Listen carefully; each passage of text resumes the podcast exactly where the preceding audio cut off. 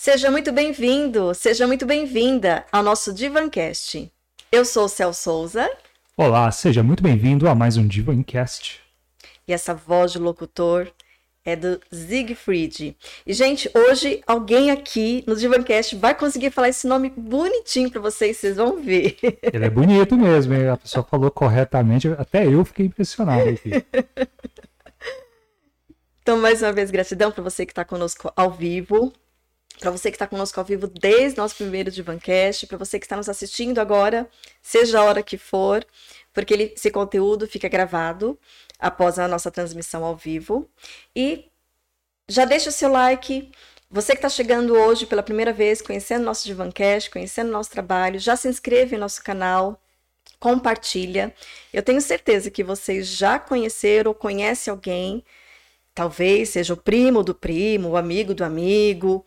Tenho certeza que nenhum de vocês que estão me assistindo é o caso, mas né, o amigo do amigo, o amigo do primo, que já passou por algumas questões aí de, de medo, de sensações, para pegar um avião.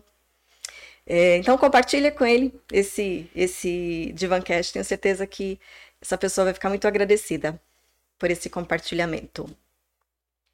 Temos recado, Céu? Temos, na verdade, nós temos uma, é, uma sugestão é, de uma feira, né? A gente. A gente vai começar pela feira? Vamos começar pela feira. Então vamos lá. É, a gente tem algumas idealizações, né? Algumas paixões, algumas, uh, alguns objetivos, missão, propósito, enfim, cada um vai dar um nome. Que a gente realmente, nossa maior intenção, primeiro, provocar reflexões, trazer o universo da psicologia e também fazer a nossa contribuição enquanto sociedade. É, tem uma, uma, área que ficou muito tempo parada e por conta do momento que nós vive, vivemos, né, que é a área de eventos, de feiras, é, e aí a gente está fazendo algumas divulgações para que vocês conheçam. Esse próximo final de semana acontecerá a feira de variedades.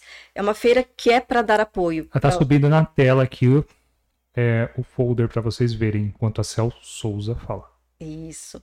Tem uma feira que também, né, o projeto é para dar apoio aos artesãos e pequenos empreendedores. Nessa feira haverá uma, uma feira específica, ponto forte dessa feira vai ser a adoção de cães e gatos da ONG Havana. Então acontecerá nesse sábado, dia 11 de dezembro de 2021, como esse vídeo ficar gravado, acho que é importante falar o ano, 11 de dezembro de 2021, das 10 às 17 horas. No folder tem o endereço direitinho, tem horário. É, vai acontecer no Open Mall Pátio Jaguaré. É, e a organizadora dessa feira é a Silvia Cerveira. Vale a pena conferir. É isso mesmo. A descrição e as informações demais aí estão na, na, na bio do vídeo, tá? Vocês podem clicar lá, tem o um link do Insta da organizadora para vocês tirarem ou obterem mais informações. É isso aí. E é isso aí. Participem, quem puder, estiver aí é, com o momento livre, dê uma prestigiada lá. É. A gente estava até falando um pouquinho agora nos bastidores, né? Que tem algumas coisas que a gente fala, que a gente levanta bandeira, mas só em alguns dias. Né? Então, assim, as nossas atitudes elas vão fazer muito, causar muito mais impacto no dia a dia, quando a gente realmente pode fazer do que às vezes só especificamente levantar algumas bandeiras específicas, né? Então, se a gente pode ajudar, vamos ajudar através das nossas ações efetivas. E é isso aí. Vamos lá, Céu, para o próximo passo aí? Vamos. Gente, hoje é um dia muito especial. De uma pessoa muito especial. Eu vou me emocionar. Olha. uma pessoa muito querida, que eu amo muito. Fala um pouquinho mais perto do microfone, Céu. Sim. Isso, obrigado. Vai chorar bastante aqui perto do microfone, né? É isso mesmo. Que é, ela inclusive é de Vancaster, ela já esteve aqui, nosso Divancaster. Ela já esteve aqui, foi muito bacana a participação dela. Divancast 2. É, e é exatamente assim, ela veio aqui falando do tema de acolhimento. Tem pessoas que sabem fazer acolhimento, por exemplo, a Célia sabe fazer acolhimento. Tem pessoas que sabem falar de acolhimento. Adriana Mulatti é o acolhimento. É assim, quem conhece essa pessoa linda, tá querida, que está na tela, é, sabe do que eu estou falando. Então, hoje é o seu dia, amiga linda, querida, lindita, que esse dia seja muito especial, aliás, que tenha sido muito especial, que esse seu novo ciclo tenha é, seja repleto de amor, de paz, de carinho e que você também receba o nosso acolhimento e o acolhimento das pessoas que te rodeiam. Adriana, um grande abraço para você e meus parabéns aqui do Divancast. Muita felicidade para você em sua vida. Temos uma surpresinha para Adriana, Siegfried? Temos, temos. Temos? Então, vamos lá. Estou ao seu comando, Siegfried. Quando você disser tá na tela novamente. posso, tá na tela. Isso. Então. Espera aí, gente, que é a primeira vez que a gente vai estar fazendo isso. Mas com muito amor. Oi, Adri, nós estamos aqui para celebrar esse dia. Cortou aí. Parou. Estamos aqui para celebrar esse dia tão especial que é o seu aniversário, mas muito mais do que isso, a gente quer celebrar a vida e o privilégio que nós temos de sermos seus amigos e de poder contar com você para tantas coisas boas e para trocas inteligentes e divertidas e para o aconchego e para o acolhimento e para tantas coisas que a gente valoriza imensamente. Obrigada por existir, que o seu aniversário seja maravilhoso e que a gente possa celebrar todos os dias essa amizade tão linda que a gente construiu. Te amo, amiga. Beijo. Dri, querida, é, a sua amizade é uma das, é, das maiores certezas que a gente tem. Então, por isso a gente te agradece e quero que você saiba que a gente está, a gente sempre pensa em você, desejando o que há de melhor, saúde, é, prosperidade, felicidade acima de qualquer coisa e, é, e a gente tem certeza que essa amizade vai durar muitos e muitos e muitos anos. Então, fique em paz, parabéns e um grande beijo para você. Dri, minha linda. Bom, pela voz tenho certeza que você sabe quem é, né? Solange e o Helder queridos também, muito queridos. Recebe, né, de coração aí essa, essa homenagem para você no seu dia. Acabou por aí, Siegfried? Acho que tem mais um pouquinho. Tem mais um pouquinho? Isso. Aguenta mais um pouquinho aí, Dri? Aguenta. Boa noite, Sarinha. Boa noite a todos aí do Divancast. É, eu gostaria de te agradecer pelo convite feito, mas antes, parabenizar a vocês aí pelo sucesso que o Divancast vem fazendo todas as terças-feiras, né, com as suas entrevistas assim muito interessantes, muito legais, muito bom mesmo. Às vezes não tenho tempo de ouvir pessoalmente, mas vejo as gravações. E aproveitar o momento para parabenizar uma pessoa especial, Adriana, que está nos ouvindo aí, provavelmente está ouvindo de Bancast agora. Parabenizá-la pelo seu aniversário nesse 7 de dezembro. Meus parabéns, muitas felicidades, um beijo no coração. É, que você seja sempre iluminada, que as forças do universo estejam sempre te iluminando e te protegendo. Um abraço bem apertado, bem forte. Tá? Tudo de bom. Para você, minha amiga linda, gratidão por ser essa pessoa tão querida, tão amada.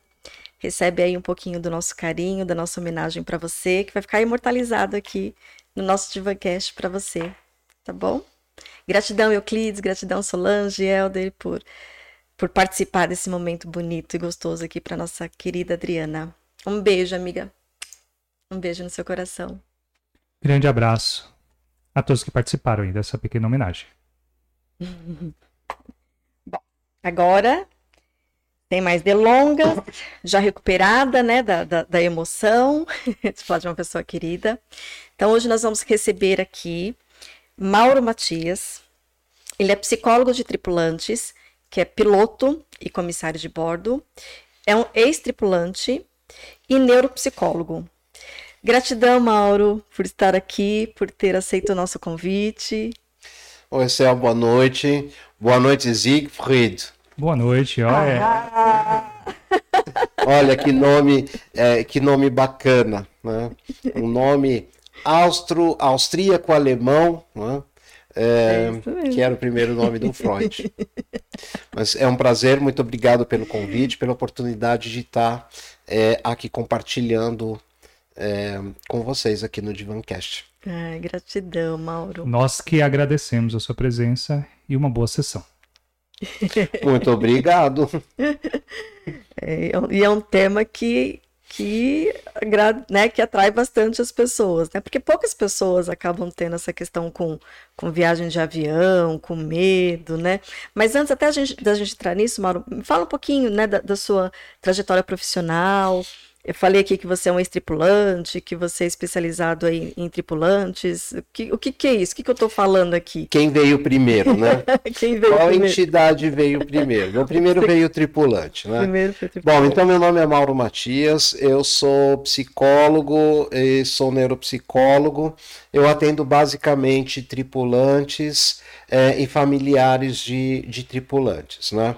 Ah, tem uma, uma citação atribuída é, a, a Virgílio que é, é, é bastante interessante de pontuar, que é reconfortante para um desgraçado ter companheiros de infortúnio. Né? Então, é, tirando a, a, a, o peso da palavra, né? mas é muito bom quando alguém entende a nossa língua, é, entende o nosso jeito, né? entende as nossas situações, é, se propõe a estar ali do lado. Né? Então, por isso, uma das, das razões né, que eu escolhi é, estudar psicologia bem depois. Né? Foi para trabalhar é, com tripulantes. Então, é, hoje eu não trabalho mais na aviação, mas a aviação não sai de mim. Né? Desde pequeno eu ficava olhando para cima, para o céu, né? E procurando para olhar os aviões. E era lá que eu queria estar. Eu nunca quis fazer outra coisa da vida que não fosse ser comissário. E comissário eu fui 35 anos. Aí tive é, dias maravilhosos, tive dias bons e tive dias trabalhosos também, como tudo na vida da gente. Mas tivesse eu 20 anos de novo, eu escolheria ser comissário. De tão apaixonado Sim. que você foi. E você dessa época, assim, quando você começou a falar, eu lembrei de quando eu era criança. É... Meu pai trabalhou como na, na área de manutenção, né, de, de aviões. Bom, 900 bolinha. E um dos passeios que, ele, que a gente costumava fazer era ir ao aeroporto para ver os aviões, né? Sim. A marquise, nesse tempo, o céu era aberto. Era aberta. E a gente chamava de prainha, né? E a gente ficava lá olhando os eletras subindo e descendo. Era, né? era. Era muito interessante, muito divertido. Né? É, até até 2000 eu fui só tripulante. No ano 2000 eu entrei na, na faculdade para fazer a segunda, estudar a segunda paixão da minha vida, que é a psicologia. Então me formei em 2004 né, é, e continuei na aviação. É, não é um mundo que dá para fazer muitas coisas ao mesmo tempo. Né? E o ano passado, é, no auge da, da pandemia, eu é, escolhi optar, né? Não dá para continuar sendo tripulante e psicólogo ao mesmo tempo. Então eu optei e a partir do ano passado, né, eu sou psicólogo é, exclusivo, né, que é a paixão da minha vida também. E isso deve ter trazido experiências incríveis, né? Porque é, como psicólogo você trabalha a questão da, do comportamental, do emocional, mas a experiência e as vivências que você teve, das, da, das vivências que os tripulantes passam, que os familiares também passam, né? Porque a gente conhece as dinâmicas, né? Nós temos toda uma dinâmica, dinâmica de amigos, dinâmica familiar. O que o, um passa, a família passa, né? Sim, sim. É, a família é o apoio, é o suporte e, e compartilha, né, de todos esses sentimentos. Então o tripulante é um ser, né, sozinho, em meio a 200, 300 pessoas. É um ser que é, vê por dia 800 mil fisionomias diferentes, porque são cinco etapas, cada etapa com 190, 200 passageiros, então são mil rostos diferentes por dia e não se fixa em nenhum. E, e como é que eles lidam com isso? Ah, a gente ajuda, né? a gente ajuda. Quando você fala a gente ajuda, é o psicólogo. Sim. É o psicólogo. Isso. Nós temos, é, nós temos um grupo, né? É, de psicólogos que são é, especialistas ou são versados em, em aviação e aí a gente entende bem né, como é que é o funcionamento, porque é complicado você é, contar para um amigo ou para uma amiga que você vai é, no sábado de manhã você vai voar para Buenos Aires, por exemplo, e vai voltar na segunda-feira de manhã e que você não está lá tão feliz, né, de ir para para Buenos Aires ficar o sábado e o domingo e a pessoa fala como assim? Você vai para Argentina com tudo pago? Fala, não, eu queria ir no aniversário da minha sobrinha, no aniversário do meu irmão. Eu queria ver a minha filha dançar na escola. Eu não posso. Então isso é é bastante complicado. Mas durante o processo formativo, né, é, diversas partes do treinamento são abordadas essas situações. Né? A gente não tem um módulo comportamental específico de psicologia comportamental dentro do, do treinamento, mas nós temos flashes né, é, que vão tratar de comportamento enquanto exercendo a profissão, tanto do próprio tripulante quanto, quanto das pessoas que o tripulante recebe. Tá, então deixa eu ver se eu entendi. Então, é, tem demandas, né? dentro de um avião tem algumas demandas, é, e, e a tripulação tem é, estrutura, tem treinamento para lidar com, com esses desafios que eles encontram. Tem. São preparados, eles têm pre preparo para lidar com, as, com esses desafios, que devem ser inúmeros, né? Sim, tem, tem diversos, né? É, bom, nós costumamos dizer, né? É, mesmo quem, tá, quem, quem é o, o, professor, o instrutor, ou quem é o, o aluno, a gente sabe que é, o voo a gente decide ou a gente ganha o voo na porta. Então, quando você vem chegando né, é, para entrar no avião, você já vem contando para o tripulante como você está vindo. Como no consultório, quando a gente vai receber o nosso o nosso cliente ou o nosso paciente na porta, você já sabe ou já imagina é, o como que ele está chegando, não é? Se ele está mais leve, se ele está mais é, introspectivo, se ele tem é, vai, uma demanda é, mais urgente para você, todas são. Mas a gente percebe quando assim é, hoje vai ser é, é mais um pouco mais difícil, mais complicado, mais trabalhoso, mais é, eu preciso estar mais presente. Não que eu não esteja, né? mas é diferente. Né? Então o tripulante também percebe isso na, na porta do avião. Que é o não verbal que todos nós carregamos, né? Céu, o não, o, o não verbal, é, ele não fala, o corpo não fala, o corpo grita, né? Se a boca disser uma coisa e o corpo disser, está dizendo outra, acredite no, no corpo, corpo, porque ele não mente. E uma das leituras que a gente faz na porta do avião, quando está é, tá ali no embarque recebendo os passageiros, é: esse está com medo. Essa está com medo. Não, esse está apavorado. Isso aqui é tranquilo, tá? Já sei que eu posso contar. Esse aqui eu preciso prestar atenção nas minhas passagens pelo corredor. Eu preciso dar uma olhadinha é, e contar para os meus colegas que é para que, que essa pessoa se sinta notada. Porque a gente já percebeu. Então, quando a gente entra no avião, todo ansioso, querendo chegar em algum lugar, normalmente é, né? Querendo chegar em algum lugar.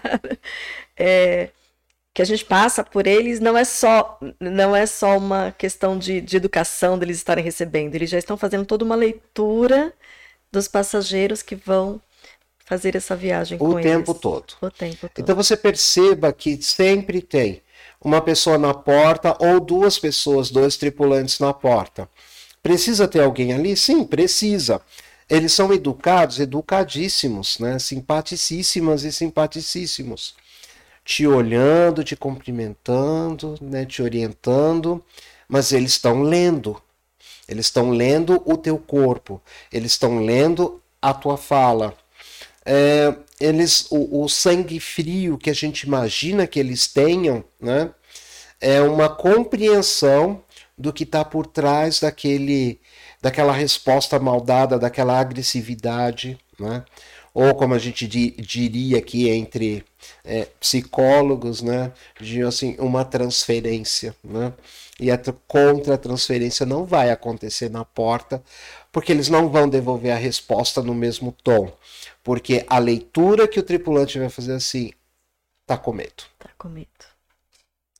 E eu vou aproveitar esse gancho. Quando eu tô com medo, quais são as reações que mais comuns? O que, que eu faço quando eu tô com medo? Porque, é, né, é essa só... leitura. E aí podem vir algumas coisas desse medo. Só dá uma Sim. seguradinha antes de vocês começarem aí. Tanta, tanta, resposta é, vai vir daqui a pouquinho. É, dá uma boa noite aqui pro pessoal, que o, o bate-papo aqui daqui a pouco vai começar a ficar forte, aí já dá uma boa vai noite esquentar. pro pessoal. É, olá, boa noite, Roseli, tudo bem? A Roseli está com a gente aqui, a dona Guinalda. Olá, boa noite, dona Guinalda. Céu, oi, tem... Rose, oi, dona Guinalda. Um beijo, dona Guinalda. Céu, beijo, sempre Rose. quando a gente fala da dona Guinalda, a gente lembra de mais alguém, não lembra?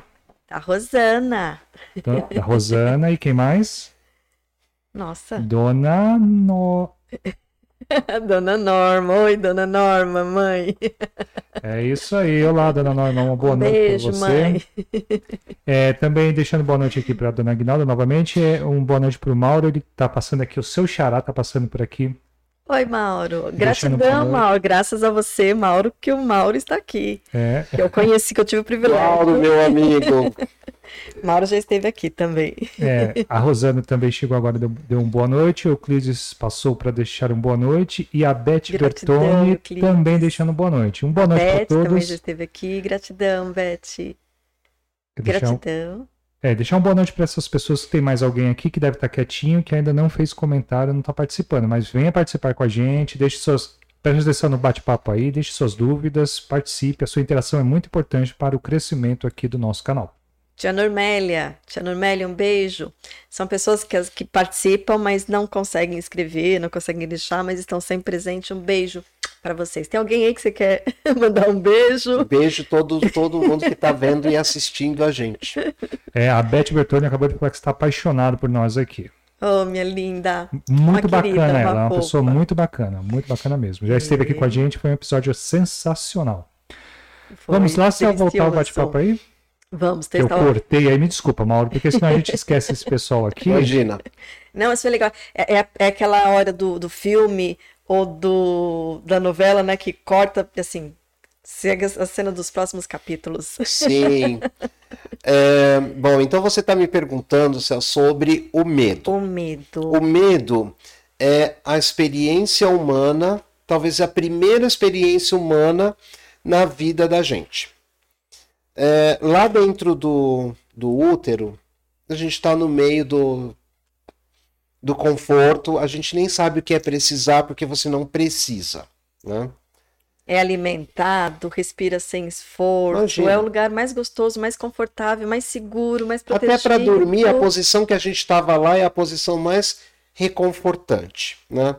É essa posição que a gente assume quando a gente está assim, bem triste, bem.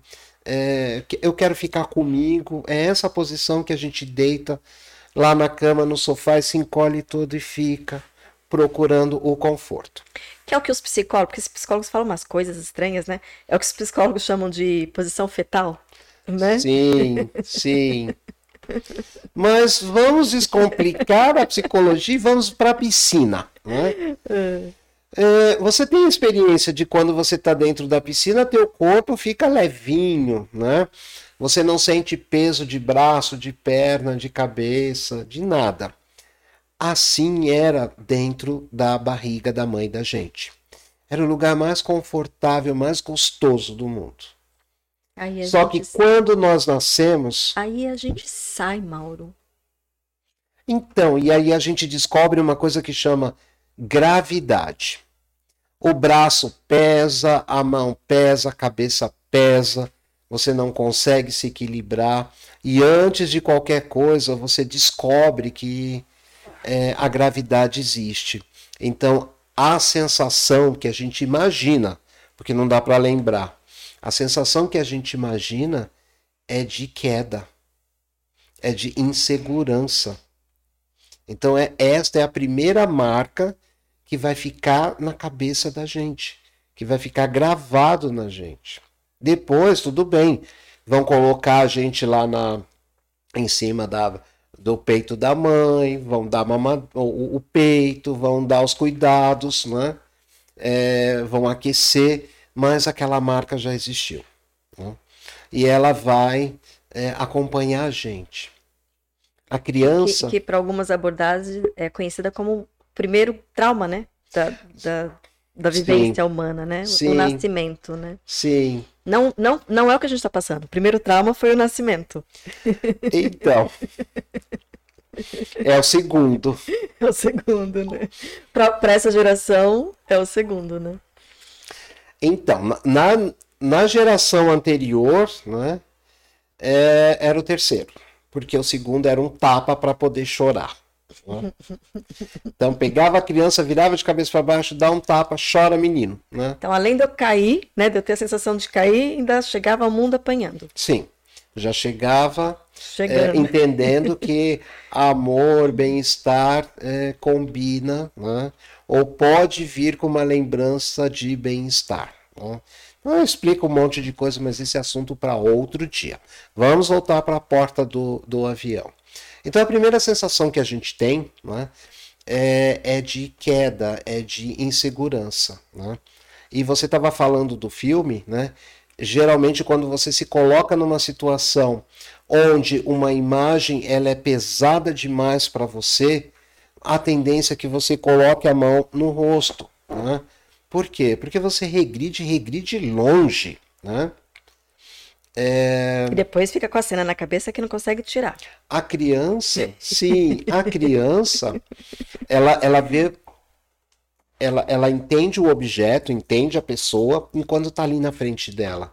Quando a, a, o objeto sai da frente dela, ele deixa de existir. E ela logo se vira para outro lado, outra coisa chama atenção. E fica tudo bem. Então é isso que a gente, a gente regride. Mas na porta do avião, as pessoas não colocam a mão no rosto, porque senão elas uhum. tropeçam e caem. Mas elas vêm se manifestando de outra maneira. É, você tem um órgão no corpo que ele está mais ou menos numa parte estratégica, ele não está nem muito para cima, nem muito para baixo, né? E dizem que é o órgão do, do sentimento, da emoção, do amor, né? E amor vem com cuidado, com afeto, com carinho, que é o coração. Então, algumas pessoas elas mostram para o tripulante que elas estão, elas, elas estão numa situação de medo ou de pavor quando o ombro vem para frente, o peito vem para trás, que é uma estratégia natural de proteção. A função de pai e de mãe geralmente é de proteger, defender e cuidar do filho. Não é? Mas nessa situação, às vezes você percebe que é, é um trenzinho. Vem o pai na frente, né, que é o mais, deve ser o mais corajoso. Aí vem uma criança, agarrada atrás da criança vem a mãe. Muitas vezes, né? A mulher vem na frente porque ela é a corajosa. Né? Quando ela está com medo, ela chora, o homem não pode. E depois vem uma criança, né, protegendo o peito. Ou então vem uma mochila.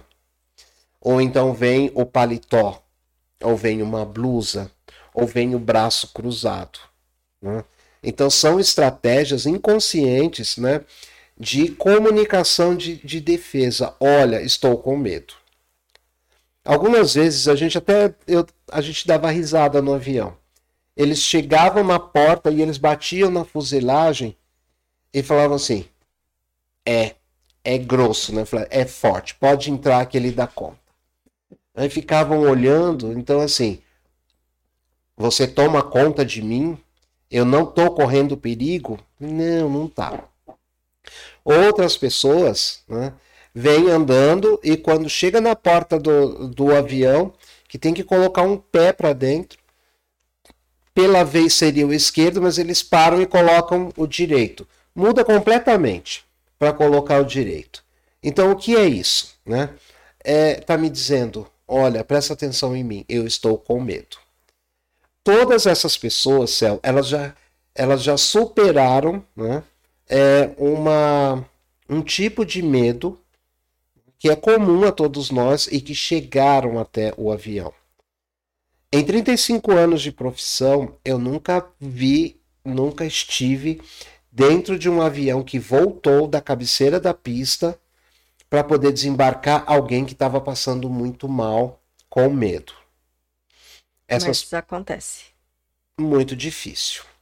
Porque as pessoas que têm um medo exagerado, que a gente vai chamar de fobia, elas já tiveram é, é, um, um episódio antes de entrar no avião.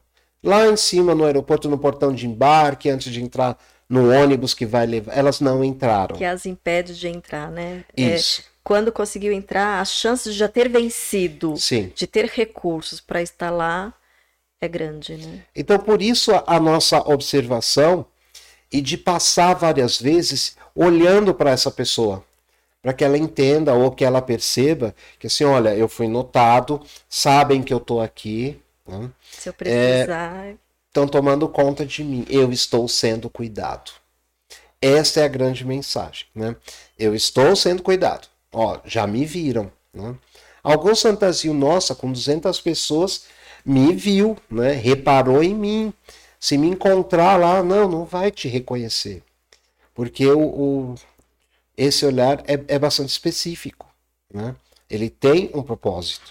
Não é um. Não é à toa. É. E Mauro, não, não tem como não ampliar isso. É especificamente para tripulantes, mas como a gente pode levar isso para a vida também, né? É, porque a gente percebe, ou, ou, ou quando a gente está, ou quando alguém que a gente ama, alguém que está próximo, que a gente está sentindo que está com medo, é, co como estar perto, e, e, às vezes só mostrar essa intenção, tô aqui, né? Pode, pode contar comigo, tô aqui. Sim. Né? Não precisa fazer grandes coisas, né? É, só o olhar, né? Tô presente, tô aqui. Causa esse, traz esse conforto, né? O medo é, é, uma, é uma característica, é uma reação humana de alguma coisa que talvez eu não consiga, não possa, não saiba é, como é, controlar, como é, lidar, né? é, a gente sempre tem a ilusão de que a gente possa controlar um monte de coisas, né? Por isso que a gente conta tempo. Não pode? Não, Siegfried, não podemos controlar. Nós somos a única espécie no mundo animal que marca semana que vem, ano que vem, daqui cinco anos. Ninguém mais, nenhum outro animal, porque nós também somos, é, precisam do tempo, porque eles não precisam dessa ilusão. Mas nós precisamos. Só que nós não temos. É, Zigfried, não dá para controlar se vai passar um avião na, hora, na hora da transmissão, se vai acabar a luz, se vai acabar a internet. Não, não dá. Não, não dá. não dá. E então, assim, a, a gente precisa né, ter a ilusão de que alguém está tomando conta, alguém está ajudando, alguém está apoiando, alguém está com suporte. E isso é tranquilizador. Então, por isso que quando a gente está com medo, né, a gente procura alguém de referência. Quando a gente é, procura esse alguém de referência, ou a gente, a gente conta, ou é, a pessoa fala: O que, que você está sentindo? Ah, eu não sei dizer. Tá, descreve para mim, detalha para mim. Ah, isso é medo? É, medo do quê? Vamos, vamos conversar sobre isso. E, ah, tá, é, é medo. Então, quando o ser humano sempre pensa nomeando, tudo que você pensar, imaginar tem um nome, não, não, não tem nada que não tenha um nome. Quando não tem um nome, ele não é consciente. É, uma, é, é um sentimento, é um desejo, é uma, alguma coisa que está no inconsciente. Quando o inconsciente opera, né, é, dá uma confusão na cabeça da gente. Uhum. Então, assim, o que, que eu faço? Não sei o que fazer, porque eu não dei um nome, eu não entendi. Né? Então, eu não sei, a, a minha parte cortical, a parte que pensa, vamos combinar que essa parte pensa, essa parte age. Elas não conversam direito, porque assim, a informação chegou é o quê? Não sei. Se eu não sei, o que eu vou fazer também não sei, então vamos fazer tudo. O que é fazer tudo? No meio da cabeça da gente, né? Tem uma glândula né, que é, ela chama amígdala. Né, e aqui não é essa daqui, essa aqui é tonsila. E ela é assim, é, é, o, é o sonho de consumo, né? De quando a gente não sabe o que fazer. Nós falamos assim, não, não sabemos, vamos fazer tudo, né? É, para sobreviver, para sobreviver você precisa de ter é, alguma coisa, fazer digestão, não. Você não sabe, você vai ter que encarar, vai ter que enfrentar alguma coisa. Diminui a circulação, então, na cavidade abdominal. O intestino, então, tem uma diminuição de, de fluxo de sangue, é, o movimento dele diminui, o estômago paralisa e uma sensação de buraco na barriga. Outra coisa, Bom, a gente vai precisar de açúcar. Onde é que tem açúcar? Na gordura, no sangue. Então, vamos circular mais rápido? Vamos. Para circular mais rápido, o que? Liga a bomba no 220, o coração dispara. Se o coração dispara, o pulmão também tem que disparar. Né? E começa é, a aumentar é, o, o fluxo respiratório. A gente respira céu de dentro para fora. Não é porque você injetou ar dentro de você é que você vai respirar. Não. É porque tem gás carbônico dentro da, da tua célula, na tua corrente, é que vai fazer essa troca. É a troca, né? E tem que ter o quê? 1, 2% de gás e 98, 99 de oxigênio. Vamos colocar assim para simplificar, né? Se não tiver isso, né, da hiperventilação. Então você puxa o ar e a sensação é de que você não está tá conseguindo respirar. Né? Então, olha, a gente já tem o intestino, o, o todo o abdômen é, semi-paralisado, com uma sensação de buraco. Né? O coração disparado, o, o pulmão disparado. Aí você começa a ter uma sensação de afogamento porque você está hiperventilado. Abre a boca e respira boca e nariz. O corpo está se preparando para uma reação que ele não sabe explicar ainda. Então ele diz assim: onde precisa de sangue? No músculo, porque se eu tiver que correr, eu preciso correr. Então ele traz o sangue para a superfície. Quando ele traz, a pele esquenta. Como é o nosso ar-condicionado na pele? Então os pelos levantam para facilitar a passagem de ar e o corpo começa a produzir uma água para baixar a temperatura que a gente chama de suor. A pupila dilata porque você precisa enxergar melhor.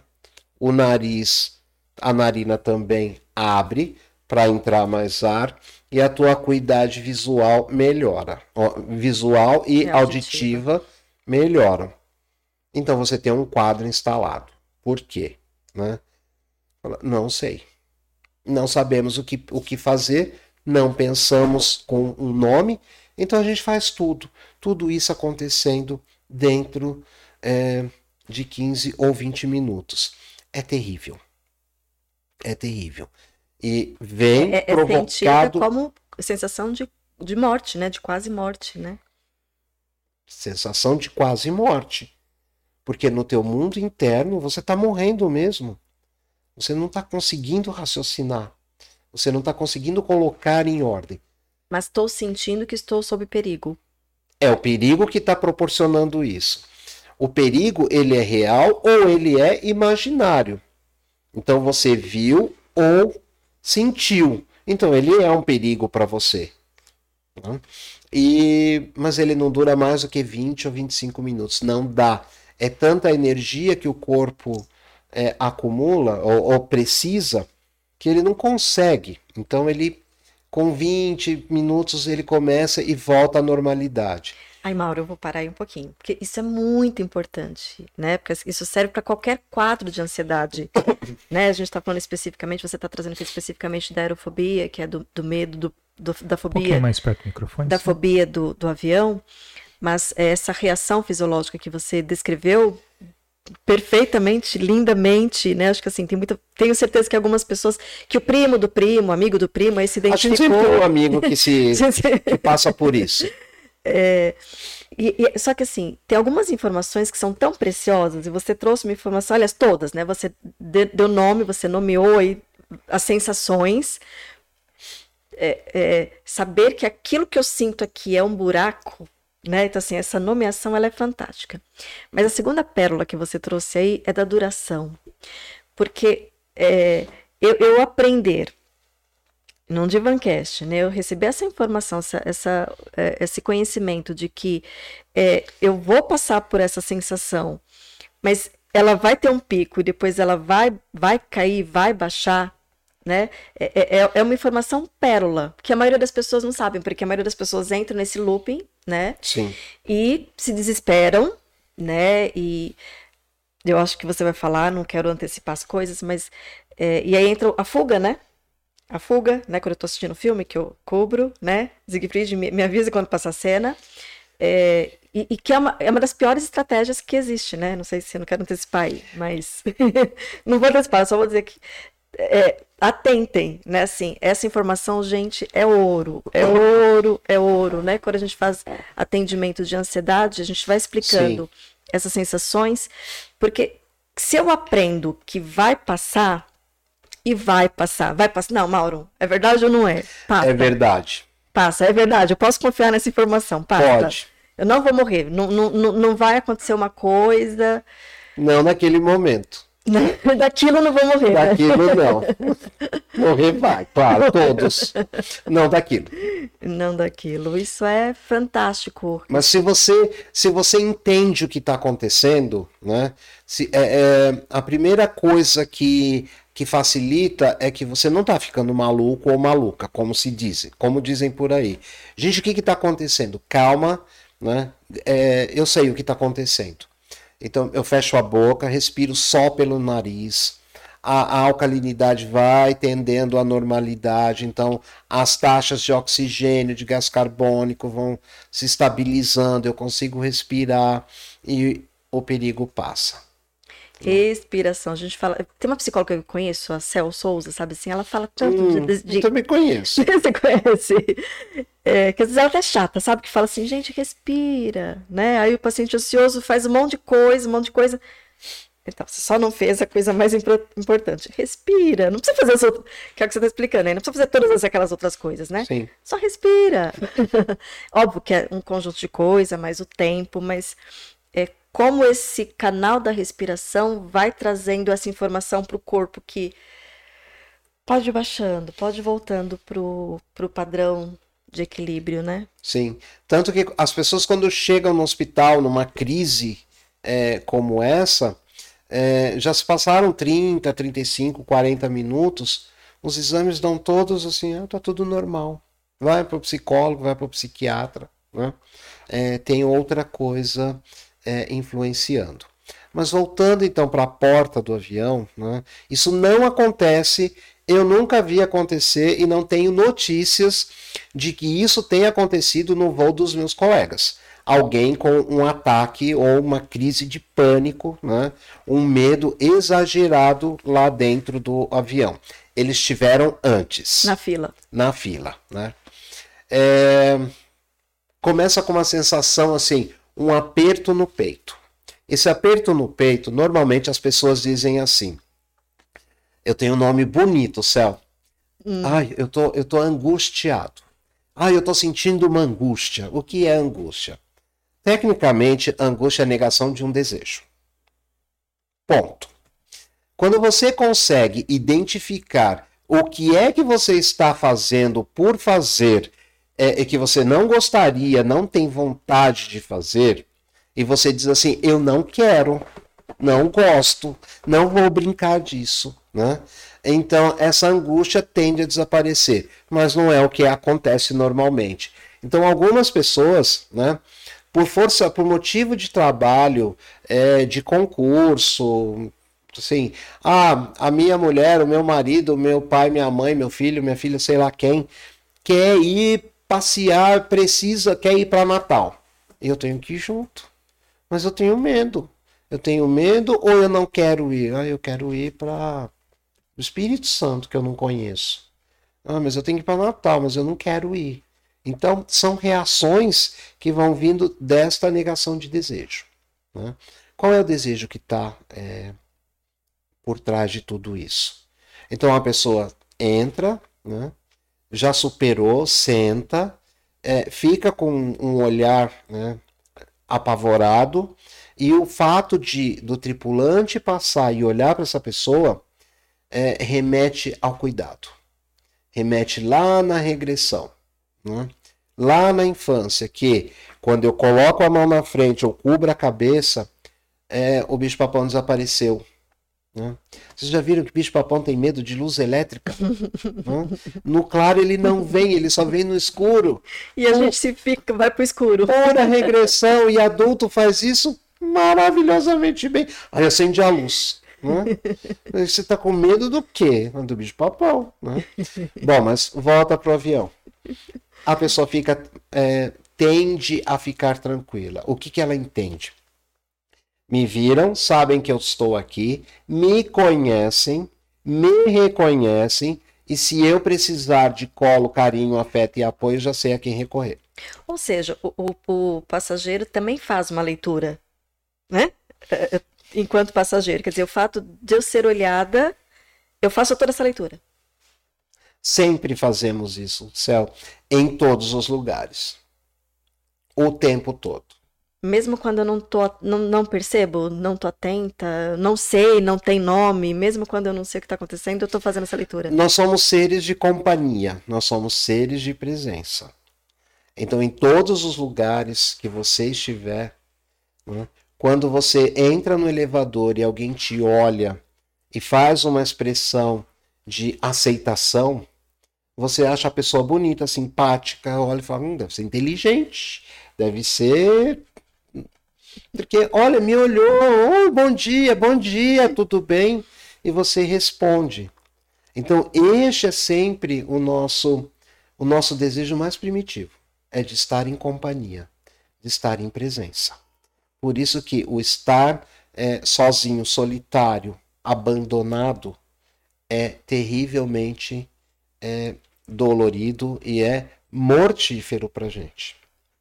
É fatal, né? Literalmente fatal. A gente vai morrendo aos poucos, vivo, mas acaba nesse. acaba no real, né? Outra, um outro fato que eu posso contar para você e para vocês também. Só, só, só, um segundinho, porque o papo tá, papo tá lá em cima, tá? O papo tá 10 aqui. O pessoal tá interagindo um pouquinho aqui. É, a gente retoma dessa parte aí. Ah, eu parei aqui. Bom, a Helena Maria é, deixou um boa noite. Oi, Helena, gratidão. É, querido amigo, muito bom ver vocês, né? Deixou vários aviãozinhos aqui. a... Gratidão, Helena. É, boa noite, ne... é, Helena. É, teve a Neila também que deixou um boa noite, boa noite e perguntou: Mauro, como desarmar esses gatilhos? É, vocês retomam daqui a pouco. Deixa eu só continuar, a gente já volta nessa questão, ou retoma o papo que a gente estava aqui.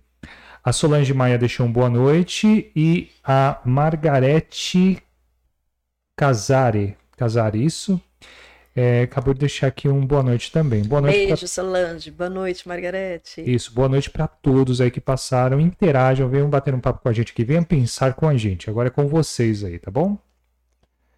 Tá.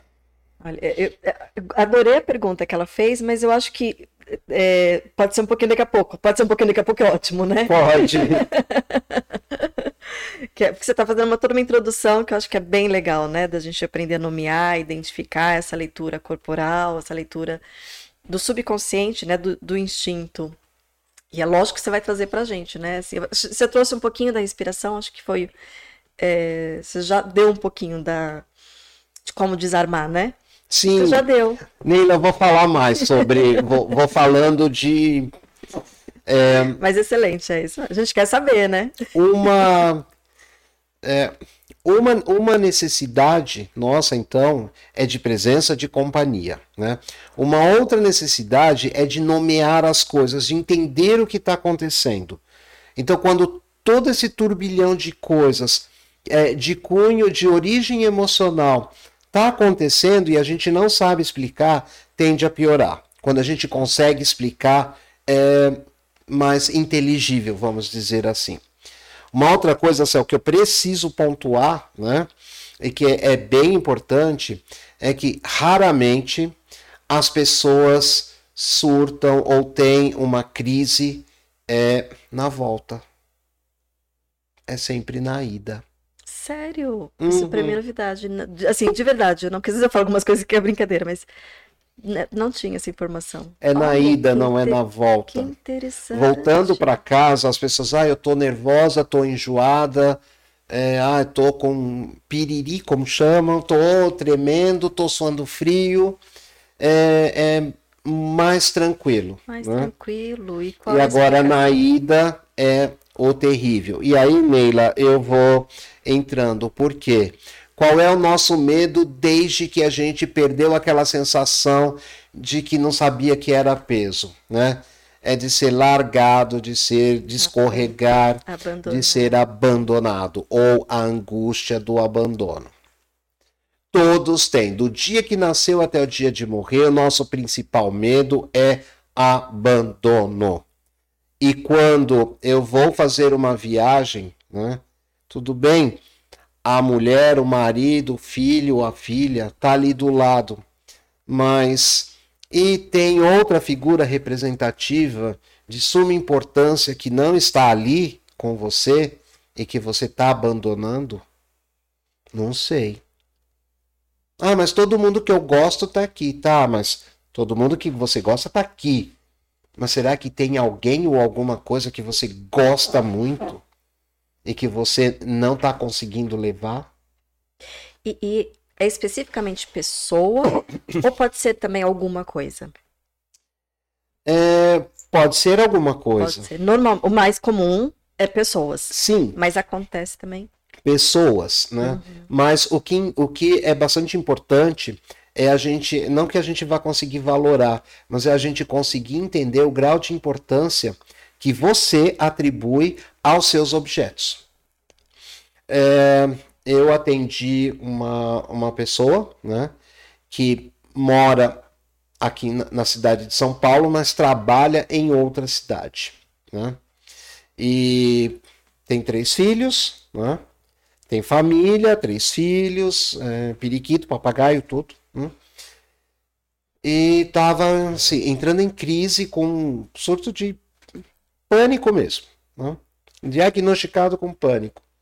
E o interessante é que na segunda-feira de manhã, a pessoa pegava o carro para ir viajar 700 quilômetros até o trabalho, ficava a semana inteira.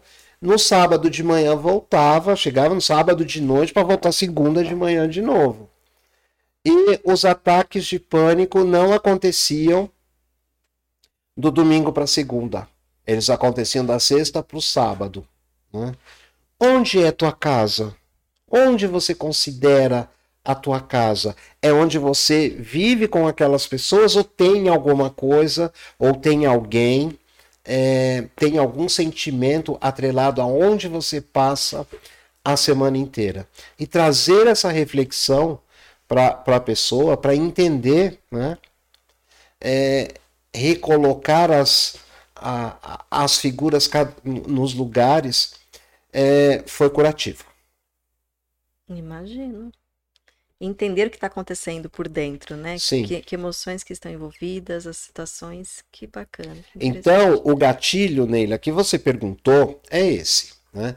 É entender essa separação, essa angústia de abandono que eu estou vivendo, experimentando ou imaginando, ela é paralisante quando eu não consigo nomear. O corpo vai, fisiologicamente, vai ter toda uma transformação para poder é, se preparar ou para lutar e fugir, ou para morrer, ou para se fazer de morto, melhor dizendo. Né? Que são é estratégias de enfrentamento. Né? É, umas positivas, né? É, altamente eficazes, e outras não tão eficazes. Né? É, um ataque de pânico, por exemplo, é uma, uma estratégia ineficaz do ponto de vista do médico, do psicólogo ou das pessoas que estão é, em volta. Mas do ponto de vista do mundo interno, ela é extremamente eficaz, porque ela te impediu de ir para um lugar que você não deseja ir ou não desejava ir. Ela foi eficaz. Extremamente, ela conseguiu cumprir a função Sim, dela. Fez o papel dela Tem direitinho. o papel dela, exatamente. E quando se refere à pessoa, essa, essa questão do abandono, né? É, aí vou até voltar um pouco para os tripulantes eles devem vivenciar muito isso, né? Porque a família fica o tempo todo. É, existe, os tripulantes geralmente passam por, por psicólogos, passam por essas questões para poder ter isso bem elaborado? Sim, a gente tem uma coisa que a gente diz que é o, o, o acesso precoce né, aos cuidados em saúde mental. Então a gente proporciona né, que ele, ele possa ser atendido, que ele possa ser ouvido, né, é, por um período de tempo. Ele não precisa é, fazer uma psicoterapia Longa. de anos, três, quatro, cinco anos. Ele pode perfeitamente vir é, com uma questão pontual e daí a gente trabalha aquela questão pontual. Depois ele fica um tempo, volta com outra questão pontual, né? trabalha-se aquela questão. Não necessariamente ir a psicólogos é, é, é precisa ser um acompanhamento de longo prazo. Cada um tem uma necessidade, né? Sim. Se a terapia se propõe a ser uma relação é, de ajuda, é um encontro, né? esse encontro tem que, é, ele precisa começar com um bem-vindo. Você precisa começar com um bem-vindo. Você se sente bem aqui. Você tem toda a liberdade. Né? Se você não estiver se sentindo bem ou não desejar, não venha. Simples assim. Eu posso fazer isso? Posso? Eu tenho o direito de fazer isso? Todo. Quem me dá esse direito? Você. Você precisa entender que você tem esse direito. A vida inteira. E se eu não me der esse direito, quem é que vai dar? Bom, aí a gente vai ter a amígdala trabalhando, né? A amígdala vai interferir, né? a gente vai ter coração disparado, pulmão disparado, é, indigestão, né? vai ter pele vermelha, é, como o pessoal fala, tô suando frio. Que medo é esse, mulher? Tô suando frio, por quê? Não sei, vamos descobrir juntos, né? me conta aqui. Né? Então, quando eu não consigo estar consciente do que eu não quero, ou estou consciente, mas eu não tenho acho que não tenho recursos, não conheço os recursos que eu tenho para dizer não, para negociar, às vezes eu tenho que negociar, às vezes não é que eu não vá fazer, às vezes eu preciso negociar, né? É... Quando eu não faço isso, o meu corpo vai fazer por mim. Vai. A amígdala vai fazer, pra... vai fazer por mim. Vai te ajudar. Ela, ela, não vai nem só me ajudar, né? Ela vai fazer a coisa acontecer, né? Mas assim, ou vai ou, ou vai. vai. ou vai. Ou, ou fica ou fica. Ou vai ou vai ou fica. Você não vai, eu já decidi. Você não teve coragem de dizer eu tenho. Né? O que você não fizer, eu faço. E você não vai, porque você não quer ir. E é tão bacana entender isso, né, Mauro? Como a gente fica brigando muitas vezes a vida toda, brigando com a, com a gente mesmo, né? E, e, o corpo revelando, porque isso é uma revelação, né? É, é o corpo dizendo pra gente, olha, né? Tem alguma coisa aí, vamos olhar para isso daí?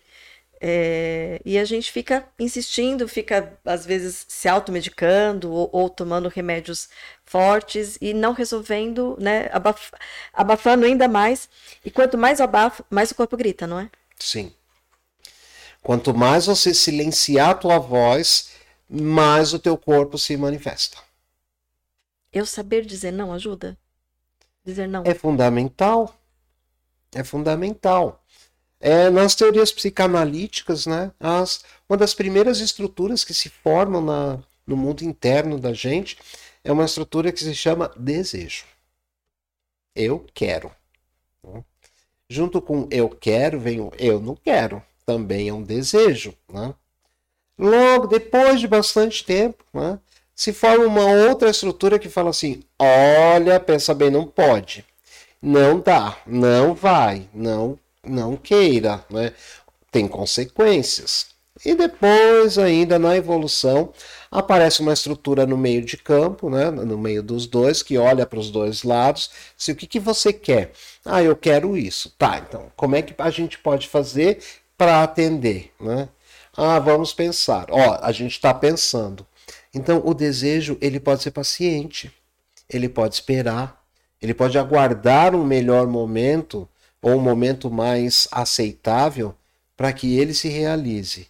O que ele não tolera é não ser ouvido. Olha que importante isso. Isso ele não tolera. Isso é importantíssimo. Ser ouvido, né? Eu preciso saber o que eu estou desejando, olhar para o que eu estou desejando e posso até dizer que não vou realizar. Por hora, não. Né? É, mas vou ter que satisfazer de alguma outra forma. Sim. seja negociando, seja criando algum modificando, outra, modificando, né? Mas você precisa ouvir o que ele tem para te dizer. Para poder decidir quero, não quero, faço, não faço. Se não faço, assumo a responsabilidade. Se faço, também é, encaro porque eu quis. E aí a gente tem uma, uma certa serenidade. Né? Muito bom. Mas nem todo nem todo é, medo, né, ele precisa evoluir para um, um ponto desse extremo que a gente está falando. Né? É, tem medo que é, é, ele é protetor. Né? Então, o medo tem uma função, né? Sim, de te preservar, de te proteger, de te defender. Então, no avião, por exemplo, né, é, a gente tem algumas coisas para trabalhar ou para ajudar com esse medo, um medo concreto, um medo real, um medo existente. E ele se chama cinto de segurança. Sempre, você vai ouvir várias vezes. Mantenham-se sentados com cinto de segurança fivelado. O que, que esses malucos querem que a gente fique amarrado? Né? É uma maneira né, de você dar conta né, do seu próprio medo né, e do medo concreto. Porque o avião balança e não tem nada pior para um passageiro do que uma área de turbulência.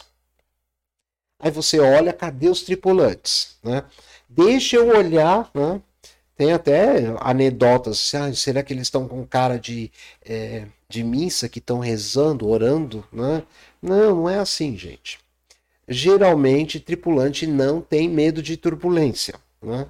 É, na realidade, dá sono. Dá sono. Ah, a gente fala que bercinho bom, né? Porque é um balanço. Uhum. Tem algumas que são mais é, fortes, né? Então, aí não, não dá sono, mas aquele solavanco, ai, dá um sono danado. não não é, desespera. É, um dos, é, é, eu acho que é um dos maiores maiores queixas que a gente ouve são, são duas, né? Essa, e, e eu falaria clima, mas você pontuou, né, no comecinho aí, nos bastidores, que é chuva. Sim. Né? Mas a, é, é, a turbulência, assim, sempre que alguém fala de, de avião, mas, mas quando tem turbulência, pode, né, falar de qualquer coisa, mas sempre vai ter um problema quando tem turbulência, né? tá. Então, turbulência. Antes da letra T vem a letra C. A letra C vem cinto, né? Antídoto para turbulência se chama cinto de segurança. Quando você fala antídoto, você está falando no sentido simbólico? É, eu me sinto protegida? Não. Sim, é, e tá. concreto também. Sim, porque tem uma coisa concreta ali. Sim, e o simbólico que eu estou protegido. Isso veio, porque eu acho que eu não sei se teve alguma mudança, mas é, a obrigatoriedade do, do cinto em carros é recente né, já faz bastante, um pouquinho de tempo, mas é recente, né? Nossa geração lá atrás, a gente sobreviveu sem cinto de segurança durante um bom Como tempo. Éramos aí. inseguros. Como éramos inseguros. E muitos acidentes aconteceram, né? Sim. É... trouxe algum reforço essa questão da porque é, a, a, gente tá, tem ouvido bastante essa questão, né? Segurança, cinto de segurança. Então, dizendo assim, ajudou um pouco essa, esse reforço dessa, desse simbólico do cinto de segurança vir com a segurança ou não? Ele já, ele sempre, sempre existiu. Você diz no, no avião? No avião. É, tem uma outra coisa simbólica que, assim, que precede, né? O cinto ele sempre foi utilizado no avião e ele não costuma dar muito problema, né? A gente não costuma ter as crianças é, é, reativas não vou colocar o cinto, nem assim. Raramente alguém discute isso. É, no carro pode até ser, né? Por quê? Porque você está vendo quem dirige o carro. Você está na frente do carro, você tem a ilusão de controle do que está à frente. Ilusão de controle. Ilusão de controle. Como é no avião? Você entra e você não sabe quem está conduzindo, quem está levando a tua vida. Está fechado lá na frente, você não tem ideia. Né? Você pode imaginar e fantasiar um monte de coisas. Segundo, você não sabe para onde está indo. Sim, para onde esse cara tá me levando? Né? Eu não estou vendo nada, eu só consigo olhar do lado, eu não vejo para frente. E eu ouço vozes, né? E mesmo do lado é nuvens, é, é, é do nada, lado. É um grande nada, né? É do lado, já passou. Se já passou, é um, é um lugar confortável para mim, porque já sobrevivemos a ele. Agora, e o que está vindo? Eu não sei. Então são gatilhos ansiógenos. Né? E o cinto, é, ele traz é, um conforto e uma proteção. Entendi. Então tem psicologia em todo lugar dentro do, do voo. Avião, né? é. O voo é, um, é uma terapia aí intensiva, né? Eu posso dizer. É uma clínica, né? É, é uma clínica, é um divã. É um, é um grande divã. divã de asas aí. São 200 divãs. É, deixa uns comentários aqui. A Rosana deixou a seguinte, é, compartilhou a seguinte experiência dela aqui, ó. Duas vezes consecutivas passei mal devido à pressão no ouvido, ouvido e cabeça. Isso me bloqueou. Tenho pânico de avião ao lembrar do tamanho da dor. Hoje viajo de ônibus, trem, navio, balsa, entre outras coisas, menos avião. A Beth Bertoni aqui, que já veio aqui bater um papo com a gente, uma pessoa muito bacana, deixou a seguinte experiência, compartilhou a seguinte experiência. De avião não tenho medo, a não ser quando está subindo, descendo ou passa por uma turbulência. Mas Sim. quando mas tenho medo de elevador e os sintomas seriam os mesmos. Tá. Vamos primeiro ao ouvido, né? A dor de ouvido a pressão. Claro, a pressão lá dentro do avião, voando lá em cima, não é a mesma que a gente tem aqui embaixo, porque senão o avião explodiria. Então a pressão desce até um nível onde o corpo consiga é, compensar, né? é, o metabolismo todo é acelerado. E onde, se a pressão diminui, é, é física. Se a pressão diminui e tem gás, o volume aumenta. Se a pressão aumenta, o volume diminui. É isso que acontece. Então o avião não tem nada a ver com essa história, né? Do seu, é, da sua preferência pelo ônibus. Pode dizer, olha, eu gosto do ônibus que leva bastante tempo, eu converso com um monte de gente, fazem várias paradas para comer, beber e no banheiro e é muito mais divertido. É uma explicação. Agora, a dor de ouvido, né? você tem sinusite? Você tem algum problema é, no nariz ou no ouvido, porque eles são interligados, ou nos seios da face. E isso geralmente dói. Isso é fisiológico, tá? Então, é, são coisas para avaliar. Rosana, posso fazer spoiler? Eu conheço a Rosana, ela tem sinusite. E aí ela tem que tratar a sinusite? Ou o qual, qual, que, que ela tem Sim. que fazer? Aí, o, o otorrino, né, é, vai ajudar a, a tratar. É porque eu quero viajar com ela, tá? Então só. Tá, é, o, o otorrino vai te ajudar é, a tratar a sinusite, né? É, outra coisa interessante é que você tenha é, chiclete, alguma coisa que é para movimentar a mandíbula, né? porque é, isso alivia a pressão. Colocar algodão no ouvido é, é cômico né? Porque é como você colocar uma folha de papel na frente do teu roteador para impedir que a, o, a, o sinal de internet passe. Não dá, né?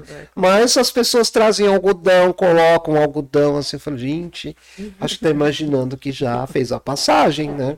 Cheio Mas é a falta de informação Sim. de qualidade, né? Por isso que a gente chamou o Mauro e falou assim: vamos trazer informação que, de alguém que domina o assunto, de alguém que conhece, e o seu conhecimento vai, né, né, desmerecendo algum outro psicólogo que não tem experiência, mas complementa muito, São né, experiências diferentes, né, né, que você ter passado por essas coisas. Agora eu só vou aproveitar de novo a Rosana, porque eu quero viajar com a Rosana. Sim. Se ela não tiver em crise de sinusite, não vai doer. Não vai doer. Não. Então, assim, alguns sintomas que. Rosana, eu só tô falando porque você falou aqui, tá? é, as outras reações né, do, do, pânico, porque ficou o registro da dor, uhum. tem a uhum. ver com a ansiedade. Então, ficou o registro da dor, ficou o registro da impotência, né? E assim, o, o que eu faço? Como eu não compreendia ainda o que estava acontecendo, não tinha uma explicação racional, não tinha um nome para dar, então aí a gente faz outras associações. Né? É, é, fisiologicamente a gente é, não é feito para sentir dor, não é feito é, para ter desprazer. A gente é feito para ou se constitui para trabalhar em cima, para viver em cima do princípio do prazer. Chorar dói, ser contrariado dói, né? não ter irrita. Né?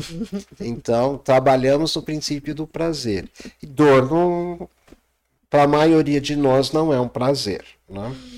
É, então a associação pode ser melhorada. Né? O avião, né, é, ele tem um funcionamento, tem algumas coisas que são é, mais compatíveis ou menos é, compatíveis. Né? A sinusite não é incompatível né? mas vai sentir a pressão, porque o ar que está preso dentro da cavidade ele não consegue sair por conta da secreção acumulada e ele vai pressionar a membrana do tímpano, então aí vai doer. Colocar algodão ajuda? Não, atrapalha. O que ajuda? Bala, chiclete, um amendoim, alguma coisa que você consiga mastigar, que é esse movimento é que vai é, ajudar. Este movimento de fechar a boca e o nariz e fazer a pressão é perigosíssimo, porque o ar está tentando sair de dentro do teu corpo para fora e ele não está achando as vias normais para sair. Quando você tampa e sopra, né, você força, pode romper o tímpano. Aí é uma dor desesperadora e na idade adulta a recuperação é difícil. Então você vai ter zumbido no ouvido, vai ter outras coisas, né? Por conta desse tipo de exercício. Então não faça isso. E se eu não tiver o chiclete, fazer um isso. movimento e aí eu fico fazendo. E, e, também é uma coisa que também tem o, o pico, vai, vai doer, mas vai demorar um tempinho e vai passar. Também passa por esse ciclo? Sim. É, e dura menos de 15 minutos, tá? Porque não tem como. É o não dói, a não ser que tenha alguma outra causa fisiológica, tá? Mas não dói quando o avião sobe, nem no voo cruzeiro.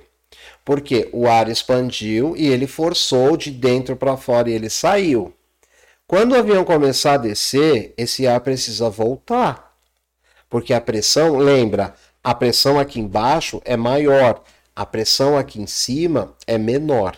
Entenda a pressão como? De uma maneira bem didática, como se fosse uma coluna de ar fazendo peso para que você não flutue no espaço. Conforme eu subo, essa coluna de ar diminui. Então esse peso, entre aspas, também diminuiria. Conforme ele diminui, o ar expande. Conforme ele aumenta, o ar comprime. Né? Então, na descida do avião, esse ar precisa voltar para dentro de você. E é esse voltar é que dói. Não é a saída. É, a, é o reingresso. É o reingresso. E, e é muito bacana tudo isso que você está trazendo, Mauro, porque como informação nos ajuda. Sim. né? E boas informações, porque essa de, de tampar o, nariz eu já tinha ouvido, claro que não um psicólogo, claro que não um profissional especializado, mas. E quando eu era criança, eu lembro que falavam isso quando você pegava a serra, né? Uhum. E aí falavam isso, tampa o nariz. Não. então, assim, como é importante, né? Uma boa informação, uma informação de quem sabe o que está falando. Sim. Mãe, é, a criança, bem pequenininha ainda, ela tem bastante problemas com isso o melhor que você pode fazer para o teu filho na hora que o, o, que o avião tá, tá descendo, dá o peito. Porque a sucção, né? Primeiro, o contato da mãe com o filho e do filho sentindo né, o seio bom alimentando né, é tranquilizador. Segundo, o movimento de sucção é, desobstrui tudo. Né? A criança não chora. Se não tiver o peito, pode ser mamadeira. Pode ser mamadeira. Pode ser chuquinha. Pode ser chupeta. a chupeta, que nem se usa mais, né? É, pode ser alguma coisa para morder. Aquele mordedor, né, de dente? Pode, né? Se é uma criança maior, pode comer alguma coisa, mas é, a gente está em São Paulo, né? então é bolacha mesmo. Se for de outro lugar do Brasil é biscoito, mas dá assim de para comer de pouquinho. É, leva uma fruta que a criança possa ir mastigando, que é tranquilizador. O adulto também. Hum? Somos crianças, somos crianças só de tamanho maior e alguns que no meu caso nem, nem o tamanho é tão maior, né? Ai, tá certo. Tinha uma, tem uma outra pergunta, né? Então, a outra coisa que deixa as pessoas apavoradas é a turbulência. Né? Então, o que é a turbulência? Imagina uma montanha russa. Né? É, o avião flutua por quê? Porque tem uma corrente de ar atravessando e que vai anular uma das forças, ou a que puxa ele para baixo, ou a que empurra ele para cima. Né? Então, o ar quente está aqui na superfície. É igual na, na cozinha. Você está é, fervendo água, o vapor sobe. Quando você fecha o, o banheiro e coloca a água bem quente, é o primeiro que começa a ter a neblina é de cima para baixo. Então, o ar quente sobe, esfria e desce logo em sequência. Ele não sobe e desce juntos. Não é confuso. Nada na natureza é confuso, só nós. só a gente que fica confundindo tudo. Então, o ar, o avião entra numa coluna de ar quente, ele sobe. Quando ele pega o ar frio que está descendo, ele desce. Se ele tivesse a 20, 80, 100 km por hora, ele ia ficar fazendo a montanha russa, subindo, descendo, subindo e descendo. Mas como ele está a 840 km por hora, ele trepida. Então, se ele descer, daqui a pouco ele vai subir. Se ele subir, daqui a pouco ele vai estabilizar. Então, a turbulência não derruba o avião se você tiver com cinto, não vai flutuar. Às vezes a gente vê na televisão, né? Hollywood. Coisas flutuando no avião. Acontece? Já ouvi, nunca vi, mas já ouvi dizer que sim. Mas já vi pessoas é, sendo arremessadas de um lado para o outro, se machucando, já vi, é, por não estar com cinto no momento que deveria estar. Se a gente passar por uma lombada abruptamente em velocidade. Você vai bater a cabeça no teto. Vai bater a cabeça no teto. Não, mas no avião tem que ser diferente. Na tua fantasia, o avião é outra coisa. Né? e aí você pede, por favor, coloque o cinto. Aí, aí regride. Hum, hum.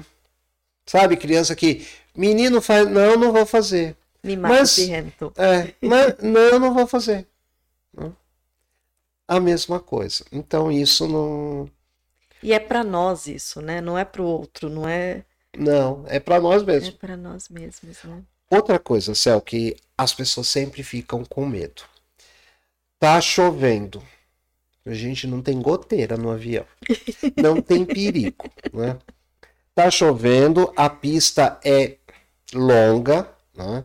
tem todo um, um, cálculo, o avião vai decolar e as nuvens elas de chuva elas, elas são pesadas, então elas estão mais baixas. Né? E logo ele consegue passar dessa área de, de instabilidade. Lá em cima não tem essas nuvens de chuva. É coisa de 4 minutos, 5 minutos no máximo. Tudo é uma questão de tempo e é um tempo relativamente curto. Tá, mas aquelas coisas que a gente ouve, por exemplo, o, o avião não vai poder decolar ou vai atrasar por neblina. Neblina é uma outra história. Neblina é uma é... outra história. Tá, e, e, é na decolagem ou aterrissagem. Também. Sim. Porque também ela está em um lugar que quando ele passa, tá acima. Tá. Aí nós temos um, dois pontos, três pontos. Primeiro que o piloto precisa enxergar o que para onde ele está indo. Né? É, segundo, né, que a, a, a, neblina aqui é, é bastante densa. Terce... Aqui que você fala aqui, São aqui Paulo, em São aqui Paulo. São Paulo. É. Terceiro ou primeiro, talvez, é que nós somos ainda um tanto quanto primitivos, porque é, os aviões têm equipamentos que trazem ele para a pista, que chamam ele, dizem para ele onde está, como está, com que velocidade chegar. A aproximação pode ser feita toda por equipamento.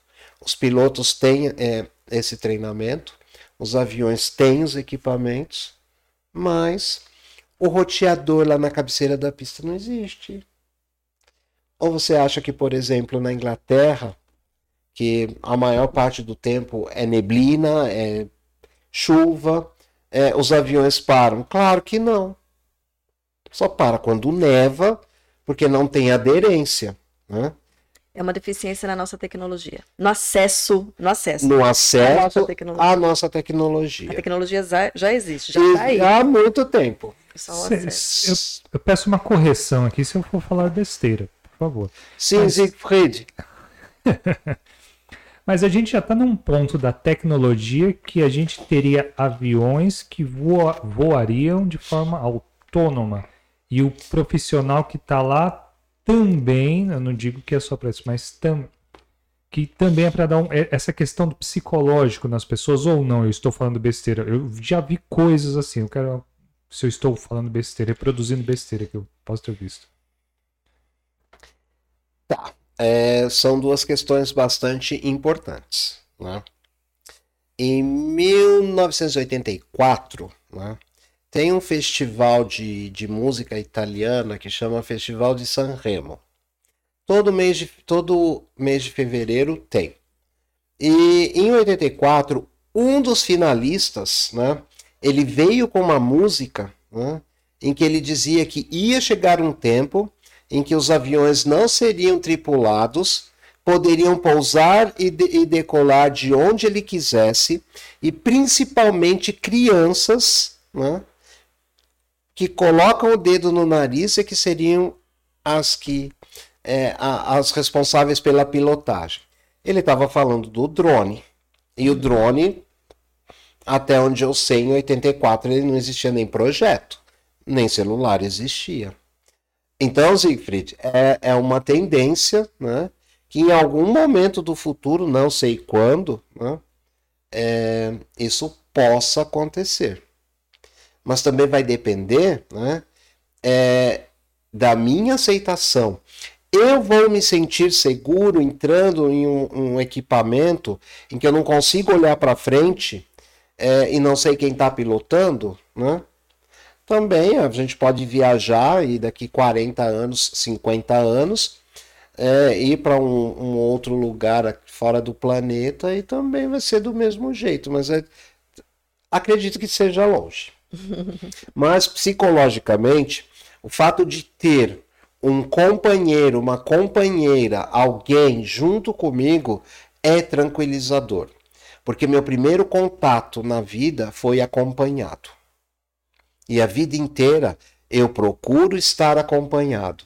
As minhas principais angústias, vamos chamar assim, são angústias de abandono, né? de ser preterido, de ser deixado pela figura que eu admiro, que eu gosto e que eu amo. Que entra na rejeição, né? É isso aí. É, como você entrou nesse, nessa questão da. Nós entramos, né? Você entrou nessa questão da neblina, não sei o quê. Não, não, não a ideia não é nem entrar em polêmica, nem mais assim. Aconteceu um evento agora recente, é né, da Marília Mendonça, é, que, que, que que, que dá para se falar sobre isso para tranquilizar, né? É o que eu quero fazer é, é na contramão do que do que os noticiários trouxeram. Que que no sentido de conhecimento, né? Porque você está falando, explicando sobre a turbulência, explicando sobre a, chuva, sobre essas reações fisiológicas, e eu acredito piamente o quanto conhecimento, o quanto uma boa informação nos ajuda, nos tranquiliza, é, muda, né? Configurações. O que, que você pode falar? Que a informação é fundamental, é primordial, e que a informação vem é, de alguém que, que senta, é, olha e responde três perguntas, né? Onde eu estou, onde nós estamos, né? Para onde nós iremos ou para onde fomos, né? Assim, o que aconteceu, como aconteceu. Então, é, em caso de aviação, não acreditem nos noticiários. É uma pressa para vender notícia, é uma pressa para ser o primeiro, né? E o pudor é quase zero. Então inventa a história, conta uma história que não necessariamente é a verdade, não necessariamente aconteceu daquele jeito. Né? Claro, acidente acontece? Não, ele é construído. É uma sucessão é, de estratégias de enfrentamento que não foram bem sucedidas. E nunca uma só, sempre vem mais. Então, a informação que nós temos, esquece. Espera para que vai vir das pessoas que sentaram, estão sentadas, reconstituindo tudo, né? É, e pensando e vendo é, a dinâmica, todos os lados. Eles vão trazer uma informação para a gente do que aconteceu. Quando? Ah, daqui um ano mais ou menos. Porque não é uma coisa para se fazer de de bate pronto. Esse nosso imediatismo é, acaba atropelando grandes coisas, né? Coisas importantes, até a compreensão, até o entendimento, e faz com que a gente cometa julgamentos muito equivocados, né? Julgamento sem todas as informações é complicado. Fazer juízo é, é, é, complicado. Eu costumo dizer, Céu, é, às vezes as pessoas me perguntam ah, deixa eu te contar o que tá. Eu falei, conta, né? Conta, vem cá, me conta tudo o que está acontecendo, tudo que você quer. Mas não espere uma interpretação. Por quê? Eu falo, porque toda interpretação fora do consultório é desastrosa. Porque eu não sei a história toda, eu não sei todos os pontos. Eu, eu peguei é, uma fotografia. Eu não sei a viagem toda. É então, se a gente fizesse paralelo, né, em tudo, né? na aviação, na vida, da tudo, em tudo, funciona assim. Hoje é dessa maneira, mas eu não sei é, se hoje está assim é porque veio, teve um ontem, a semana passada, né?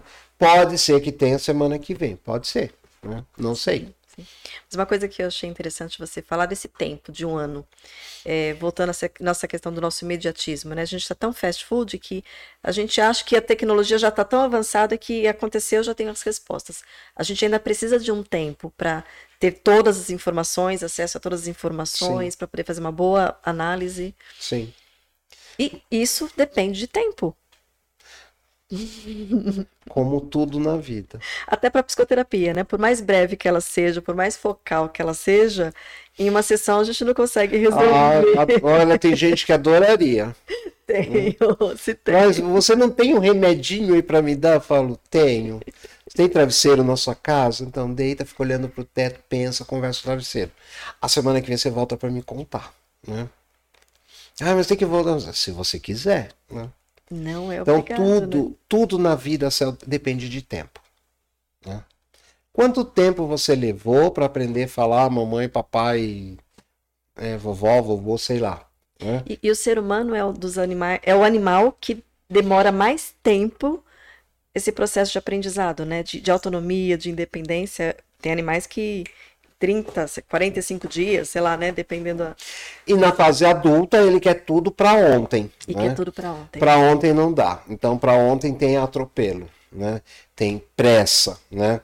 tem é, desacerto, desinformação, né? ou interpretação não verdadeira, não real, não condizente. No caso, você citou de, de acidente aéreo, é assim, o que a televisão disser, né, você fala, hum, deve ser tudo ao contrário.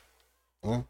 Da onde tiraram, quem trouxe é, essa informação? Não, vamos esperar né, para ver é, o que quem estudou é, a, a, dinâmica toda, olhou de vários pontos, né, traz para a gente. Isso demora, né? menos de um ano não dá para não dá para fazer assim. Muito bom. Temos uma pergunta pendente, Siegfried? Uma pergunta tem, tem algumas, com, compartilhando algumas experiências aqui, eu vou, vou abordar rapidinho, mas é uma coisa muito bacana, né? Como. Vou colocar na câmera vocês dois aqui. Como é muito interessante, né? Como sensações, essas sensações que ocorreram lá atrás, né? Como você mesmo cita, assim, né? Ah, parece simples e não é. Que elas, que elas acabam sendo dominantes ou predominantes na nossa vida, né? Você citou essa questão da criança, do nascimento, e acaba sendo recorrente em várias coisas que a gente vivencia ao longo da vida, né? É muito bacana isso. Eu tive os comentários aqui. É... Uma experiência, você viaja de boa, né? Não entendi? Você viaja de boa, né? É. o corpo fala, né? Vocês não estão. Não fala, ele grita. Vamos lá. A, a, Acho que a gente conseguiu responder a questão da, da Beth, também que tem uns sintomas parecidos quando enfrenta um elevador, né? Acho que a gente conseguiu. É, é, é, é, são as reações fisiológicas. Tá bem similar do, aí as questões. Do medo, né? A Roseli falou: é, acha lindo, acho lindo viajar de avião, mas não me sinto à vontade dentro dele. Não chega a ser um medo horrível, mas talvez a sensação de saber que se cair já era.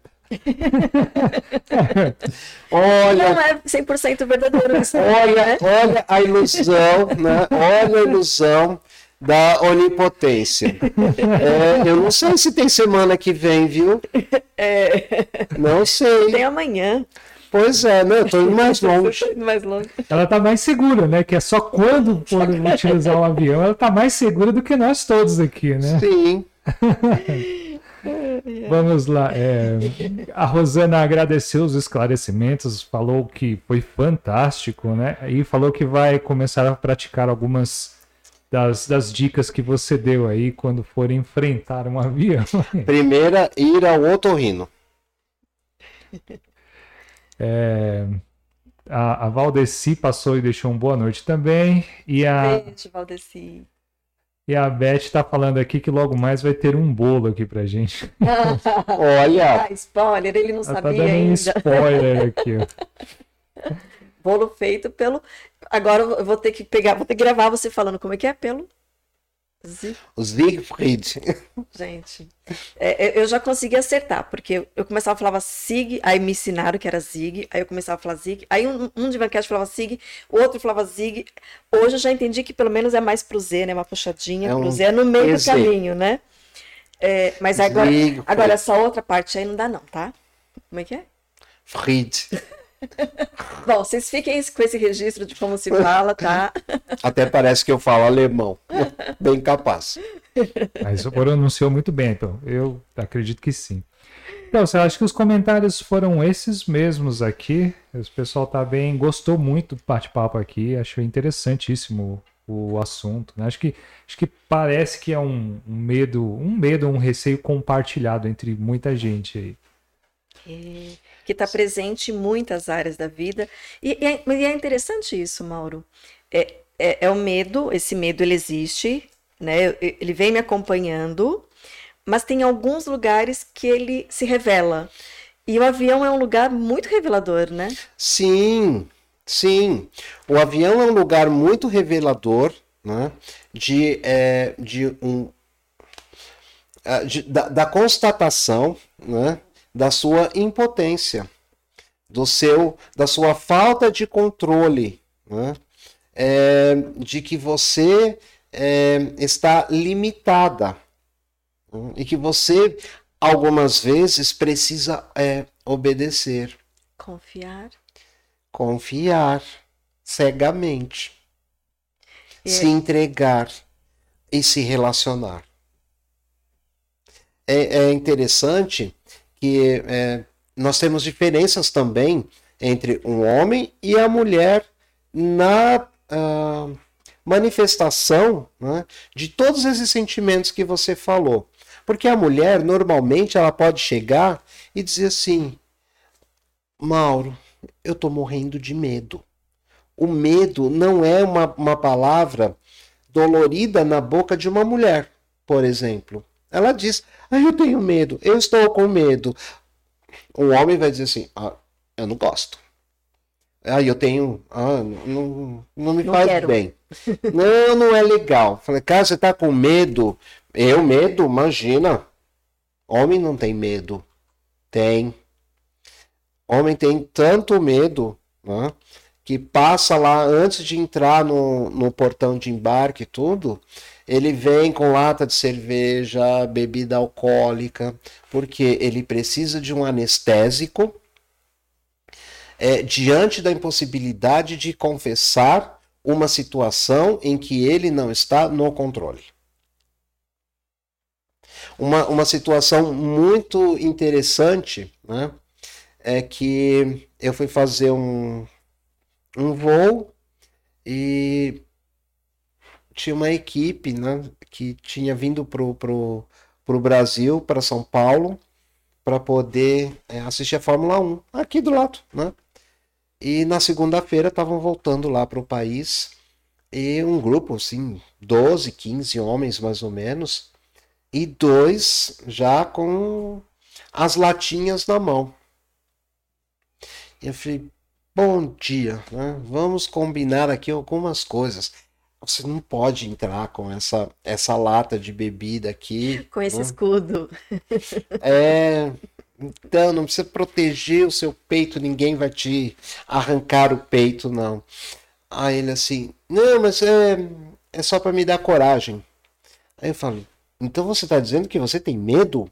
E com a mão esticada. Aí ele, não, eu não falei isso. Eu falei, tá, então me dá a latinha aqui, vamos conversar sobre o medo.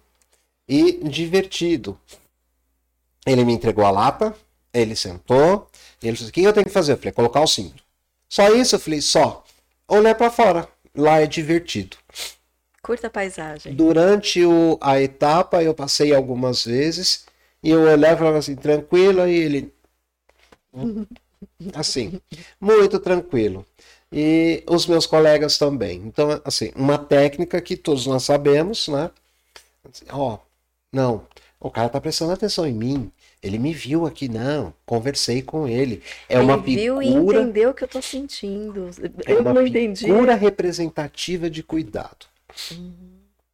Isso é tranquilizador. Uhum. Você vê que é, a criança, quando ela se vê é, em perigo, ela corre para quem?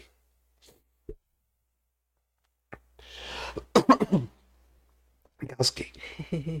Vontade. Ela corre para os pais. Para a figura que representa a proteção. Vou cuidar. Né? Vamos cuidar de você. Oh, Nossa. Se quiser ir no toalete, com um pouco, fica à vontade. Respire enquanto isso. Semana passada. Deixa, Já deixa o seu like. Compartilha, compartilhou já esse, esse vídeo, vocês viram que tem informações preciosíssimas, né? Então, aproveitando aí para. Inscreva-se no canal, você que está acompanhando a gente aqui, que chegou hoje, que está gostando do nosso trabalho, que está gostando do bate-papo, inscreva-se no canal, é muito importante para a gente. É, é, um trabalho muito bacana que a gente está tentando desenvolver aqui, trazendo pessoas sensacionais como que a gente conseguiu trazer hoje é muito importante para a gente dar continuidade aí no nosso trabalho. Se inscreva no canal, deixe o seu like, venha pensar com a gente, venha participar com a gente, tá bom? E, e, e, novamente aí a gente agradece a participação de vocês. Vocês são maravilhosos, vocês são o motivo da gente estar aqui. É isso aí, gratidão mesmo, gratidão, participaram bastante. Isso é, é isso ajuda, né, a dar movimento, isso faz diferença no resultado final, né? E lembrando, a gente até comentou na semana, em algumas semanas assim, é, por que, que ficam pedindo tanto de se cadastrar, de se inscrever? Porque quanto mais inscritos, quanto mais visualizações, mais o YouTube entende que é um, um assunto relevante, que é um assunto que as pessoas estão interessadas, e aí ele amplia para outras pessoas terem acesso a esse conteúdo. E eu tenho certeza que você que está aqui está entendendo a importância desse conteúdo, quantas informações preciosas, e que assim, eu já, eu já tenho certeza que essas informações que o Mauro trouxe para gente já tranquilizou muitas pessoas. Né? A próxima viagem de avião vai ser bem mais tranquila, bem mais gostosa. Se, se ela não for tranquila, você pode buscar ajuda. É, a abordagem é, terapêutica mais recomendada para quem tem problema com viagem de, de avião ou com aerofobia é a terapia o cognitivo comportamental que vai é, atuar né, nas tuas crenças e, e dessensibilização. Porque se você entender e compreender o que está acontecendo, é muito mais tranquilo o enfrentamento.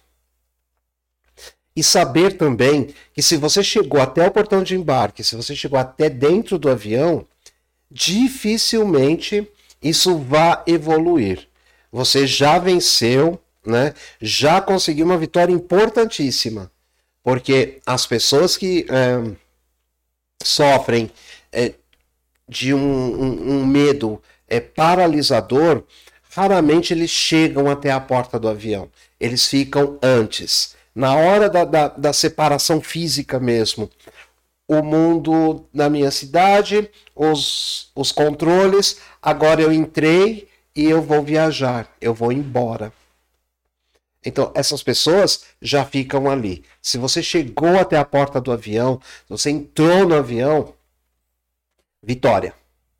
vitória. Já ganhou. E pode comemorar, né? Olha, em 35 anos, eu nunca voltei com um avião, dentro de um avião, com pessoas né, em síndrome de pânico, ou em ataque de pânico, ou alguma uma crise de ansiedade é grave. Uhum. É, tem, tem, claro. Né? Mas é, é, perfeitamente controlável. controlável, né? E aí, assim, tá, tá lindo, tá maravilhoso. Estamos encerrando. Só vou, assim, só para dar uma pincelada, é, nesse, esses da fila. Que aí você passou um pouquinho sobre, mais perto sobre microfone, são... você passou um pouquinho sobre o enfrentamento, sobre a respiração, sobre a, a psicoterapia, TCC, a conhecida TCC, que é a terapia cognitiva comportamental. São são formas de sensibilização. Sim. São, são formas de, é, de de lidar com essa questão. De ter ajuda. Para quem não de, consegue. É, de, de ter ajuda. É importante, né? É importante você buscar ajuda. É, é só para o avião? Não, para o elevador também, é de ir ao supermercado, à feira, algum lugar público.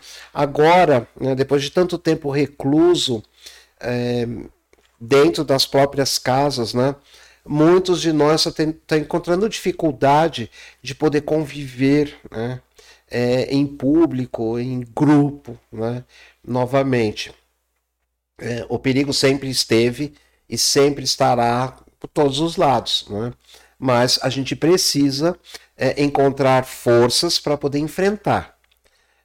Como? Né? É, o psicólogo pode ajudar, o terapeuta pode ajudar, né? é, vai te ajudar. Então, se você tem é, esse, esse medo que tem se tornado incapacitante, que te bloqueia, né? vai buscar ajuda não é aquilo concreto, não é a concretude do avião, o metal, o ambiente fechado, né? São outras percepções que estão escondidas. Mas também, assim, não, não entendo ser tão produtivo eu trazer essa informação do inconsciente para o consciente se eu não der um destino para ela, se eu não te ajudar a, a ressignificar ela. Né? Porque a gente só mexeu de um lugar para o outro. Eu digo, tá, é, você viajando agora, tá? É, você tá com encontrou talvez um medo de ser abandonada, né? de ser substituída, trocada, tá lá num lugar onde você não pode controlar, tem alguém controlando por você. Aí a gente pode ver que nas suas relações aí fora você tem é, um viés controlador, né? um viés inseguro, porque todo, todo controle vem de uma insegurança, né? todo controle vem de uma, uma crença de impossibilidade de gerenciar é, o imprevisto, né? de não se sentir capaz. Né? Ah, tá. E agora o que, que eu faço com isso? Você vai para casa. Né? Vai para casa, é, dorme, conversa com o travesseiro. Não. Né? Então eu tiro essa informação de um lugar, trago para outro e te ajudo né, a trabalhar essa informação nesse novo lugar. Esse é o papel do psicólogo. Esse é o nosso papel. Pelo menos eu entendo assim. Isso aí. Tem mais alguma questão? Siegfried tá. Nossa, eu acho que aqui, deixa eu dar uma olhadinha. Nossa, acho que as participações, as questões aí foram todas compartilhadas com a gente aí no nosso bate-papo hoje. O pessoal interagiu bastante, mas chegamos naquela questão lá que eu te falei mesmo. Tá certo. É, e você fazendo essa finalização, né, assim, é, essa é a grande proposta do Divancast, né, assim, mostrar para as pessoas o papel do psicólogo, que, que, qual é a diferença do psicólogo para o amigo, né, para o colega do trabalho, é, para o piloto, pro, né, cada um tem uma função, funções importantes, mas é, vamos mostrar um pouquinho, né, do que, que a gente Sim. faz, né, qual Sim qual é a contribuição que a gente pode trazer para as nossas para nossa sociedade, para as nossas vidas e para a vida das pessoas, né?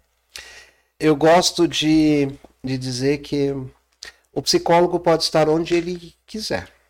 Tem lugar é, para ele trabalhar onde ele desejar. Onde tiver uma pessoa, ali tem um lugar para um psicólogo ou para uma psicóloga. Ali nós temos um lugar né? de apoiar, de auxiliar, de amparar, de acolher. Né? É verdade. Ai, nossa, quase que deixando passar. É só um reforço, você já falou lindamente aqui, com muita propriedade, mas eu gosto de enfatizar porque é, o, o, universo feminino, eu, eu, brinco, mas é verdade, esse universo feminino o universo masculino não entende muita coisa, não entende muita coisa do universo feminino, mas o universo feminino também não conhece quase nada sobre o universo masculino. Então, assim, as dores que o homem carrega de sentir medo, de, de ter inseguranças, de não se sentir protegido, de ter angústia de abandono, enfim, de ter um monte de, de questões, é, e não poder nem falar que tem, né? Claro que não poder é só força de expressão, porque é isso que a gente está querendo propor aqui. Pode, deve falar o quanto isso é importante, mas como o homem carrega isso, né, Mauro? E você, como homem, ninguém melhor para você, o Siegfried aqui. Céu, uh, te falar que a primeira vez que eu fui é, fazer uma, uma apresentação né, numa universidade lá no, no sul, eu fiquei é, bastante apavorado. Eu não estava com medo, eu estava apavorado. Né? E eu disse para o meu colega, né, o meu superior hierárquico que tinha determinado que eu fosse, e se eles fizerem me perguntarem alguma coisa que eu não saiba responder. Aí ele disse, ah, muito simples. Fala, não sei, nunca me fizeram essa pergunta. Ah, é? É. Isso foi libertador. Imagino. Libertador. Porque às vezes vem assim, e como eu não sei, não tenho ideia. Mas a gente pode pensar e, e, e descobrir um jeito que agrade a gente. Né? Então teremos uma ideia. Né? Então, o homem tem direito de fazer isso. Deve fazer isso. Deve, né? Nós podemos chorar. Né? Assim, ó, hoje eu quero chorar. Não sei resolver. Não consigo resolver. E vou chorar. Qual é o problema? Aliás, é uma solução. É, é uma das formas de encontrar a solução essa descarga emocional, né? Eu posso beijar meu pai, minha, minha mãe, meu avô, minha avó, meu filho, minha filha é, na rua e posso beijar meu amigo também, minha amiga, do mesmo jeito. Não dói. Muito pelo contrário. É bem gostoso. Né? E é, eu diria né, que o que a palavra que ou a frase que a gente deveria ensinar para os meninos, para os filhos da gente desde pequeno. Eu preciso de ajuda. Você pode me ajudar? Se você soubesse né, como é libertador, como é quando você chega num lugar. A mulher faz isso com muita propriedade, mas nós somos treinados, adestrados para não falar isso. Adestrados. E aí é libertador quando você chega num lugar, fala assim: senhora, desculpa, eu preciso de ajuda, a senhora pode me ajudar? A pessoa para, olha para você assim, levanta o rosto e fala: ah, o que está acontecendo? Não, é que eu preciso disso, ou eu não sei isso, eu gostaria. Ah, mas só isso? É. Ah, isso tá fácil. Né? De novo a psicologia atuando, né? Eu declarei que preciso de ajuda, e quando eu declaro que eu preciso de ajuda e me dirijo a você, eu tiro você do lugar de anonimato e te trago para um lugar de importância. Sim, olha, eu sou capaz, eu posso, e eu tenho condições de ajudar alguém. Lembra, somos seres sociáveis. Adoramos viver em companhia. Belíssimo fechamento, Mauro. então, mais uma vez, gratidão imensa. Foi um bate-papo para lá de gostoso, para lá de informativo, completo aí de, de tanto de informação quanto é, dessas colocações, né, complementares que são que faz parte, né, tudo isso faz parte do, é, dessa tratativa, né? E é, gost, um gostaria não, né? É, gostaríamos que você deixasse seus contatos. Eu sei que é bem específico, né? Você atende os tripulantes e suas famílias, mas quem quiser, sei lá, fazer contato com você, te convidar para uma palestra, te convidar... conversar sobre medo, sim. Né? Conversar sobre fobia, sim. Né? Falar sobre isso, sim, também. Né? Bom, eu atendo no, no, no, consultório, é bem na frente do aeroporto de Congonhas, na rua Vieira de Moraes. Agora, eu, eu, peço que você fale um pouquinho mais perto do microfone para ficar bem claro para as pessoas agora que você vai fazer esse contato. Se quiser olhar para eles aí, eles vão ficar tá. mais felizes aí. Legal. É, então eu estou na, na rua Vieira de Moraes, no Campo Belo, número 2110 no nono andar. É bem na frente do aeroporto de Congonhas, bem na esquina ali com a, a Washington Luiz. Né? É, basicamente, eu atendo tripulantes é, e familiares de, de, tripulantes, mas atendo também é, outras, é, outras questões né? que não são é, basicamente tripulantes, de outras, outras profissões e é, em avaliação neuropsicológica. Né? Não faço avaliação neuropsicológica em crianças, mas em adulto e idoso, que são as, as especialidades. A gente precisa entender e reconhecer né, onde você atua. É, você tem um trânsito mais facilitado, né? Então é com idoso e com, com adulto é, fazendo avaliação pós é, acidente vascular encefálico, traumatismo, é, doença de Alzheimer, né? aspectos é, que são relacionados à neuropsicologia. Certo. O site é www.superae. O AE é no final é, é junto, .com.br, né? Superae. É, eu escolhi esse nome porque é um vocativo feminino latino que quer dizer do céu, o habitante do céu, ou aquele que habita o céu, que são os tripulantes, moram no céu. E o Instagram. A pessoa que quiser em contato com você é melhor por esse site ou pelo Insta? Porque eu deixei o Insta aqui na descrição. Sim, pode ser pelo Insta, mas o site é, tem o, o e-mail e o e-mail eu respondo é, de imediato. Né? É, as redes sociais elas são lindas, maravilhosas, é, mas eu tenho que confessar que não não é muita minha habilidade, vamos dizer assim. Né? Não, perfeito. Então, o melhor lugar para ter contato com você é, é, o, site. É, o, é o site.